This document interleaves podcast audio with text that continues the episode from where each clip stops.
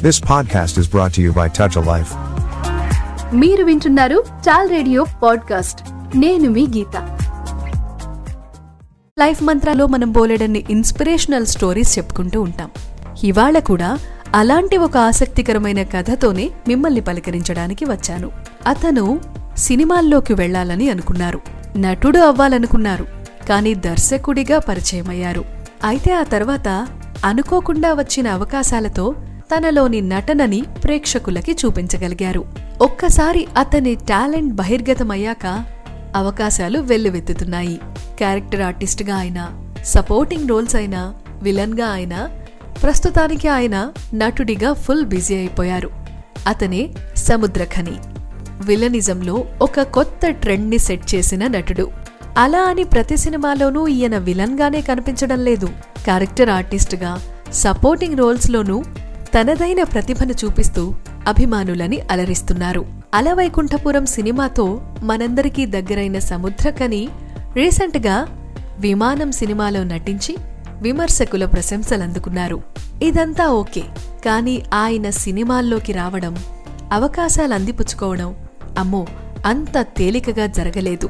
మొదటిసారి తన ఫోటోలు తీసుకుని ఓ దర్శకుడి దగ్గరికి వెళితే తుమ్మ మొద్దులా ఉన్నావు నువ్వసలు సినిమాలకి పనికొస్తావా అంటూ అవమానించారట. మరొక దర్శకుడేమో అసలు ఆడిషన్కే పనికిరావు ఆడిషన్ కూడా వద్దు పొమ్మన్నారట. అయితే అలాంటి అవమానాలకి గాని తిరస్కారాలకి గాని సముద్రఖని భయపడలేదు. తన లక్ష్యాన్ని వదిలేసి వెనక్కి వెళ్ళిపోలేదు. ప్రయత్నాన్ని కొనసాగించారు. ఇప్పుడు మనం ఆ ప్రయత్నం తాలూకా ప్రయాణం గురించే మాట్లాడుకోబోతున్నాము. కొంతమంది సాధించే విజయాలు కేవలం వాళ్ళ రంగానికే పరిమితం కాదు ప్రపంచంలో ఏ రంగంలో ఉన్న వాళ్ళకైనా ప్రేరణ కల్పించగలుగుతాయి. అలాంటి కథే సముద్ర ఖనిది కూడా. మరి తెలుసుకుందామా? నిజానికి వీళ్ళు తెలుగువాళ్ళే కాని ఎన్నో తరాల ముందే తమిళనాడుకు వెళ్ళిపోయి స్థిరపడ్డారట. తమిళనాడులో రాజపాళెం అనే ఒక పట్టణానికి దగ్గర్లో ఉంది వీళ్ళ సొంతూరు. ఆ గ్రామం పేరు సేత్తూరు. సముద్రకనికి చిన్నప్పటి నుంచే సినిమాలంటే చాలా ఇష్టమట. కానీ వాళ్ళ నాన్నగారికి సినిమాలంటే మహాకోపం ఎప్పుడూ పిల్లల్ని సినిమాకి తీసుకువెళ్ళలేదట అందుకే ఈయన ఎనిమిదో తరగతి వచ్చే వరకు సినిమా థియేటరే చూడలేదట. సినిమా థియేటర్ ఏమిటి? అసలు టీవీ కూడా చూడలేదట. కానీ విన్నారు. సినిమాల గురించి విన్నారు. అప్పుడే ఆ ఆసక్తి మొదలైంది. అయితే ఎయిత్ స్టాండర్డ్ చదువుతున్నప్పుడు అనుకుంటా ఓ రోజు తన ఫ్రెండ్తో కలిసి సినిమా థియేటర్కి వెళ్ళాడట. నిజానికి తను వెళ్ళలేదు. ఫ్రెండ్ కాస్త బలవంతం చేస్తే వెళ్ళాల్సి వచ్చింది. నాన్నకి ఎక్కడ దొరికిపోతానో అన్న భయం మనసులో ఉండి కూడా సినిమా చూసే అవకాశాన్ని వదులుకోకూడదు అని సినిమాకి వెళ్ళిపోయారట. ఆ సినిమా పేరు మొదల్ మర్యాదై తెలుగులో ఆత్మబంధువు శివాజీ గణేషన్ హీరోగా నటించారు. మొట్టమొదటిసారి సముద్రకని చూసిన సినిమా అదే. థియేటర్లో ఆ స్క్రీన్ మీద సినిమా చూసి ఫిదా అయిపోయారట సముద్రకని. ఆ రంగులు మనసుని నింపేశాయి. సినిమా అయిపోయి ఇంటికెళ్ళాక కూడా సినిమానే గుర్తొస్తుంది. మనసు నిండా అవే ఆలోచనలు. ఇక అప్పుడు మొదలైంది అసలైన సినిమా పిచ్చి. సమయం దొరికితే చాలు సినిమాకి వెళ్ళిపోయేవారట. ఏ రకంగా డబ్బులు దొరికినా సరే సరాసరి థియేటర్కే వెళ్ళిపోతున్నారు. మరి పదే పదే అలా వెళితే నాన్నకు తెలియకుండా ఉంటుందా? ఓ రోజు దొరికిపోయారు. ఇంకేముంది? నాన్నగారి చేతిలో వీపు విమానం మొతమోగింది అంతేకాదు ఇంట్లో ఇతనికెవరూ డబ్బులు ఇవ్వకూడదన్న హుకుం కూడా జారీ అయింది. మరి సముద్రకని సినిమాలెలా చూశారు? చూడలేదు. ఇక చూసే అవకాశమే రాలేదు. కాని మనసూరుకుంటుందా? ఛాన్సే లేదు. అందుకే రాత్రుళ్ళు అందరూ నిద్రపోయాక నెమ్మదిగా సినిమా థియేటర్కి వెళ్ళేవారట కాని టిక్కెట్ కొనుక్కోవడానికి డబ్బులుండేవి కావు. దాంతో సినిమా హాల్ గోడ పక్కనే పడుకుని సినిమా డైలాగులు విని సంతోషపడుతూ ఉండేవారట. అలా చాలాసార్లు చేశారట చిన్నప్పుడు. ఓ దశలో అది ఒక అలవాటుగా కూడా మారిపోయింది. కుటుంబమంతా మేడ మీద పడుకున్న ప్రతిసారి నెమ్మదిగా ఎస్కేప్ అవడం సినిమా హాల్ గోడ పక్కన చేరడం డైలాగులు వింటూ సంతోషపడ్డం. అలా డైలాగులు వింటూనే రజనీకాంత్కి ఫ్యాన్ అయిపోయారట. అయితే రోజులలా గడుస్తూ ఉండగా ఓసారి రజనీకాంత్ సినిమా రిలీజ్ అయింది సముద్రకనికేమో చూడాలన్న ఆతృత ఎక్కువైంది. ఇంట్లోనేమో డబ్బులు ముట్టవు. ఎలా అయినా చూడాలని అనుకున్నారు. చేతిలో అస్సలు డబ్బులు లేవు. దాంతో ఇంట్లో జంతికలు తీసుకువెళ్ళి థియేటర్లో అమ్మడం మొదలుపెట్టారట. అలా డబ్బులు సంపాదించి ఆ డబ్బులతో టికెట్ కొని సినిమాలు చూడ్డం మొదలుపెట్టారట. ఇక రాను రాను సినిమాల పిచ్చి మరింత పెరిగిపోయింది. సినిమా పత్రికలు చదవడం మొదలుపెట్టారు. ఆ సినిమా పత్రికల వెనుక కొంతమంది సినీ ప్రముఖుల అడ్రస్సులు కనిపించేవట. వాటన్నిటినీ జాగ్రత్తగా దాచిపెట్టుకోవడం మొదలుపెట్టారు. అలా పదో తరగతి పరీక్షలు పూర్తయ్యాయో లేవో నాన్నగారి జేబులో నుంచి నూట ముప్పై ఎనిమిది రూపాయలు తీసుకొని చెన్నై వెళ్ళిపోయారు. అవును సినిమాల్లో యాక్ట్ చేసే అవకాశాల కోసం ఇంట్లో చెప్పా చేయకుండా బస్ ఎక్కేశారు చెన్నైలో దిగిన తర్వాత అర్థమైంది. ఆ అడ్రస్లేవి నిజమైన అడ్రస్లు కాదని. అసలు ఒక్కరిని కూడా కలవలేకపోయారు. చేసేదేమీ లేక సరాసరి వెనక్కి వచ్చేశారు. కాని ఎంతో భయంతో వచ్చారు. ఇంటికి వెళితే నాన్న ఎలా కొడతారో ఎంత పనిష్ చేస్తారో అని భయపడుతూనే తప్పనిసరి పరిస్థితుల్లో ఇంటికి తిరిగి వెళ్ళిపోయారట సముద్రఖని అయితే ఆశ్చర్యం. నాన్న ఒక్క దెబ్బ కూడా కొట్టలేదు మాటైనా అనలేదు. దిగాలుగా కనిపించారు. తిరిగొచ్చిన కొడుకుని చూసి దగ్గరకు పిలిచి నీకు సినిమాలంటే ఇష్టమని నాకు అర్థమైంది నువ్వు సినిమాల్లోకి వెళ్ళు. కాని ఇప్పుడు కాదు. ముందు బాగా చదువుకో అని మాత్రం చెప్పారట. ఇక ఆ మాటలతో సముద్రఖని మనసు మారింది. అయితే ఈ ఇన్సిడెంట్ జరిగి నెల రోజులు కాకముందే వాళ్ళ నాన్నగారు హఠాత్తుగా గుండెపోటుతో మరణించారు.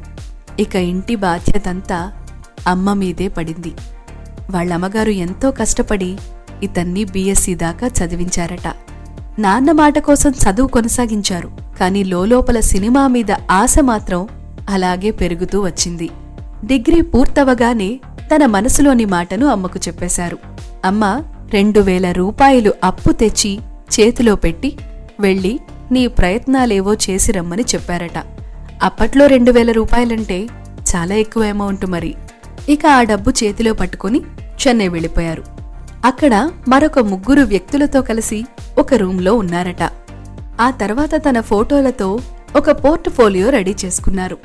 అవి తీసుకొని అవకాశాల కోసం తిరగడం మొదలుపెట్టారు. అయితే మొదట ఒక దర్శకుడి ఆఫీస్కి వెళ్ళారట. అయితే కనీసం ఆ ఫోటోలైనా చూడకుండానే తుమ్మ మొద్దులా ఉన్నావు అసలెప్పుడైనా అద్దంలో చూసుకున్నావా అంటూ అవమానించారట. ఆ మాటలకి సముద్రఖని చాలా బాధపడ్డారు.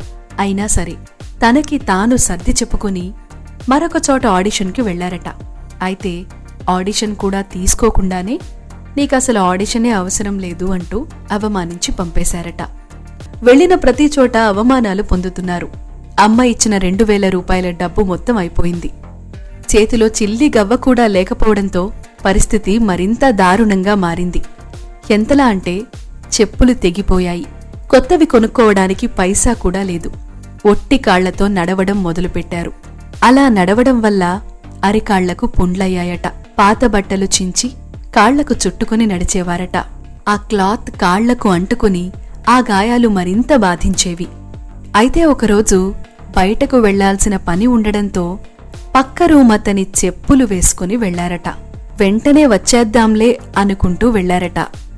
అలా కాస్తంత దూరం నడిచారో లేదో ఆ వ్యక్తి వెనకే పరిగెత్తుకుంటూ వెళ్ళి చెప్పులిస్తావా ఇవ్వవా అంటూ గొడవపడ్డాడట రోడ్డు మీద నలుగురు చూస్తూ ఉండగానే నాలుగు మాటలని ఆ చెప్పులు తీసుకుని విసురుగా అక్కడి నుంచి వెళ్ళిపోయాడట ఇక అవమానంతో సముద్రకని చాలా బాధపడ్డారు. సరాసరి రైల్వే ట్రాక్ దగ్గరకు వెళ్ళి ఆత్మహత్య చేసుకుందాం అనుకున్నారట. అయితే సరిగ్గా అప్పుడే తన వెనుక నుంచి ఒక బైకర్ వచ్చాడట. లిఫ్ట్ కావాలా? మిమ్మల్ని ఎక్కడైనా డ్రాప్ చేయమంటారా అంటూ అడిగాడట. ఏం మాట్లాడకుండా అతని బైక్ ఎక్కి కూర్చున్నారు సముద్రఖని. అయితే బాధతో కళ్ళనీళ్ళు పెట్టుకుంటూ ఉన్నారు. ఆ బైక్ నడిపే వ్యక్తి సముద్రఖనిని గమనించారు. వెంటనే పలకరించి మీరు ఎందుకు కన్నీళ్ళు పెట్టుకుంటున్నారో నాకు తెలీదు. కానీ ఒక విషయం. మనం ఏడ్చే కొద్దీ ఈ ప్రపంచం ఇంకా ఏడిపిస్తూనే ఉంటుంది. మీరు బాధని వదిలేసి ధైర్యంగా ముందుకు వెళ్ళండి. అనుకున్నది సాధిస్తారు అని చెప్పి సముద్రకనిని అక్కడ వదిలేసి వెళ్ళిపోయారట. నిజానికి అతను ఎవరో ఏమిటో సముద్రఖనికి ఏమాత్రం తెలీదు. కాని ఆ అపరిచితుడి మాటలు మాత్రం మనసులో స్ట్రాంగ్గా పడ్డాయి. వెనక్కి రూమ్కి వెళ్ళిపోయారు. ఎలా అయినా సరే సినిమాల్లో నటించే తీరాలని డిసైడ్ అయ్యారు. అయితే ఈసారి తను ప్రయత్నించే మార్గాన్ని కొంచెం మార్చుకున్నారు. తనంతట తానుగా కొన్ని సీన్స్ని రాసి ఓ దర్శకుడి వద్దకు వెళ్ళారు అతను టీవీ సీరియళ్ళ డైరెక్టర్. ఆయన చేతికి తాను రాసిన స్క్రిప్ట్ ఇచ్చి అతని ముందు ఆ స్క్రిప్ట్నే నటించడం మొదలుపెట్టారు. అలా యాక్ట్ చేసి చూపిస్తుండగానే ఆ దర్శకుడు మధ్యలోనే ఆపేశారట. నువ్వు ఈ స్క్రిప్ట్ చాలా బాగా రాశావు. నువ్వు రచయితగా దర్శకుడిగా ప్రయత్నించవచ్చు కదా అంటూ సలహా ఇచ్చారట. అప్పుడు గాని సముద్రకనికి అర్థం కాలేదు. తనలో యాక్టర్ కన్నా ముందు మంచి రైటర్ డైరెక్టర్ ఉన్నారని. ఇక ఆ దిశగా తన ప్రయత్నాలు మొదలుపెట్టారు. ఆ వెంటనే తను తీయించుకున్న ఫోటోలన్నిటినీ చించి పడేశారట. ఆ తర్వాతి రోజునే సహాయ దర్శకుడిగా చేరిపోయారు. నెలకి వంద రూపాయల జీతం. ఇంతకీ మొదటిసారి తానందుకున్న జీతంతో ఏం కొన్నారో తెలుసా? మూడు జతల చెప్పులు. అవును మూడు జతల చెప్పులు కొనుక్కున్నారట. చెప్పులు లేక తానెంతో అవమానపడ్డారు కదా? అందుకే. అయితే ఆ అలవాటు అలానే కొనసాగింది. అంటే తను ఎప్పుడు షాపింగ్కి వెళ్ళినా చెప్పులు బూట్లు కొంటూనే ఉంటారట. అవసరం లేకపోయినా సరే అలా కొనడం అలవాటైపోయిందట. All right. అలా సముద్రకని మొట్టమొదటిసారి సహాయ దర్శకుడిగా తన కెరియర్ స్టార్ట్ చేశారు. కొంతకాలం పాటు అలాగే కొనసాగారు. అయితే ఆ తర్వాత ప్రసిద్ధ దర్శకుడు బాలచందర్ అప్పుడు కొన్ని టీవీ సీరియళ్ళు కూడా చేస్తూ ఉన్నారు. అప్పుడే సముద్రకని ఆయన దృష్టిలో పడ్డారు. అప్పటికి సముద్రకని ఆయన దగ్గర అసోసియేట్ డైరెక్టర్గా పనిచేస్తున్నారు. ఆ టైంలో బాలచంద్ర గారు ఎస్పి బాలసుబ్రహ్మణ్యం గారి కుమారుడు చరణ్ని సముద్రకనికి పరిచయం చేశారట. అయితే అప్పటికే సముద్రకని ఒక స్టోరీ ప్రిపేర్ చేసుకున్నారు. ఆ కథని ఎవరైనా పెద్ద హీరోతో చేయాలన్నది ఆయన ఆలోచన. పరిచయము ఫ్రెండ్షిప్ కొద్దీ ఎస్పి చరణ్కి ఆ స్టోరీని వినిపించారట. చరణ్కి కూడా ఆ స్టోరీ చాలా నచ్చింది. ఎస్పీబీ గారు కూడా కథ విన్నారు. సినిమా నిర్మించడానికి చరణ్ ముందుకొచ్చారు. అయితే ఇప్పుడు నచ్చాల్సింది వాళ్ళనుకున్న ఆ పెద్ద హీరో గారికి. హీరోకి కూడా కథ నచ్చింది. కానీ సముద్రకని డైరెక్షన్లో చేయడానికి మాత్రం ఇష్టపడలేదట. ఎందుకంటే అతనికి అది ఫస్ట్ మూవీ కదా. సో కొత్త దర్శకుడితో పని చేయలేనన్నారు. మరి ఎస్పీబి గారు చరణ్ గారేమో దర్శకుడిని మార్చనన్నారు. ఫైనల్గా ఎస్పీ చరణ్నే హీరోగా పెట్టి ఆ సినిమా తీశారు సముద్రఖని మంచి సినిమాగా పేరొచ్చింది గాని డబ్బులు మాత్రం రాలేదు. ఇక ఆ తర్వాత తీసిన మరొక రెండు సినిమాలు కూడా ఫ్లాప్ అయ్యాయి. ఇంకేముంది? దర్శకుడిగా తనని తాను ప్రూవ్ చేసుకోలేకపోయానని బాధపడ్డారట. ఇక ఆ తర్వాత మళ్ళీ అసోసియేట్ డైరెక్టర్గా పనిచేయడం మొదలుపెట్టారు. అలా కార్తీ హీరోగా యాక్ట్ చేసిన మల్లిగాడు సినిమాకి సహాయ దర్శకుడిగా వెళ్ళారు. ఆ సినిమా జాతీయ స్థాయిలో గుర్తింపు సాధించింది. అనుకోకుండా నటుడిగా కూడా మారారు. అనంతపురం సినిమాలో ఒక కీలక పాత్ర కోసం సముద్రకనిని అడిగారట. తనతో పాటు వర్క్ చేస్తున్న అసోసియేట్ డైరెక్టర్. అతని మాట కాదనలేక అలాగే నటన మీద తనకున్న ఇష్టంతో ప్రయత్నించి చూశారు సముద్రకని. ఆ క్యారెక్టర్ బాగా పండింది. సముద్రకని నటనకి మంచి మార్కులొచ్చాయి. దాంతో ఆ తర్వాత వచ్చే అవకాశాలని సద్వినియోగం చేసుకోవడం మొదలుపెట్టారు సముద్రఖని అలా కాస్త బిజీ అయ్యాక మళ్ళీ డైరెక్టర్గా అదృష్టాన్ని పరీక్షించుకోవాలని అనుకున్నారు. అలా తీసిన సినిమానే నాడోడిగల్ కొత్త కాన్సెప్ట్. మన తెలుగులో కూడా రీమేక్ అయింది. రవితేజ హీరోగా వచ్చిన శంభో శివశంభో. తమిళంలో అయితే ఈ సినిమా పెద్ద హిట్ అయింది. ఆ హిట్తో సముద్రకనికి దర్శకుడిగా మరిన్ని అవకాశాలొచ్చాయి. సో అలా దర్శకుడిగా ఇలా నటుడిగా కూడా సముద్రకని బిజీ అయిపోయారు. ధనుష్ హీరోగా వచ్చిన రఘువరన్ బీటెక్ సినిమాతో తెలుగు వాళ్ళకి చేరువయ్యారు సముద్రఖని ఆ సినిమా తర్వాత తెలుగులోనూ నేరుగా అవకాశాలు రావడం మొదలయ్యాయి. అలవైకుంఠపురంలో అప్పల్నాయుడి పాత్ర అలా వచ్చిందే. దాంతో డిఫరెంట్ విలనిజం చూపించి అందరినీ మెప్పించారు సముద్రఖని. ఇక ఆ వెంటనే రవితేజ హీరోగా వచ్చిన క్రాక్ క్రాక్ సినిమాలో కటారి కృష్ణగా భయపెట్టారు. ఇక ఆ వెంటనే అవకాశాలు అలానే కొనసాగాయి. మహేష్ బాబు హీరోగా వచ్చిన సర్కారు వారి పాటలో విలన్గా యాక్ట్ చేసి అందరినీ మెప్పించారు. అలా తెలుగు సినిమాలు సముద్రకని జీవితంలో మరిన్ని వెలుగుల్ని నింపాయని చెప్పాలి. అయితే ఆయన కేవలం విలన్ పాత్రలకే పరిమితం కాలేదు. నటుడిగా తనలో ఉన్న అన్ని కోణాలను ఆవిష్కరించే ప్రయత్నం చేస్తున్నారు. వచ్చిన అవకాశాలని అందిపుచ్చుకుంటూ తన టాలెంట్ని చూపిస్తున్నారు. అందుకు నిదర్శనం రీసెంట్గా రిలీజ్ అయిన విమానం అనే సినిమా. ఓటీటీ ప్లాట్ఫామ్గా వచ్చిన విమానం సినిమాలో సముద్రకని నటన చూసిన వాళ్ళెవరూ కన్నీరు పెట్టుకోకుండా ఉండరు. చిన్నపిల్లాడైన తన కొడుకు కోరిక తీర్చడానికి ఆ తండ్రి చేసే ప్రయత్నం పడే తపన హృదయాలని హత్తుకుంటుంది. విమానం సినిమాలో తండ్రి పాత్ర పోషించిన సముద్రకనికి బోలెడంత పేరొచ్చింది. అలానే సముద్రకనికి అవకాశం రావాలే గాని ఎలాంటి పాత్రలోనైనా ఒదిగిపోతారని చెప్పడానికి విమానం సినిమానే నిదర్శనం. ప్రస్తుతానికి సముద్రకని నటుడిగా చాలా బిజీగా ఉన్నారు.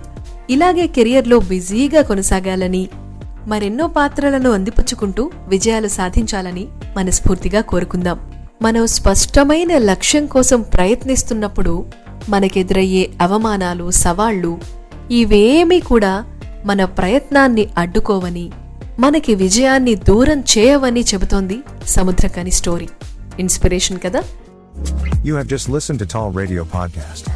For more podcasts, visit www.touchalife.org.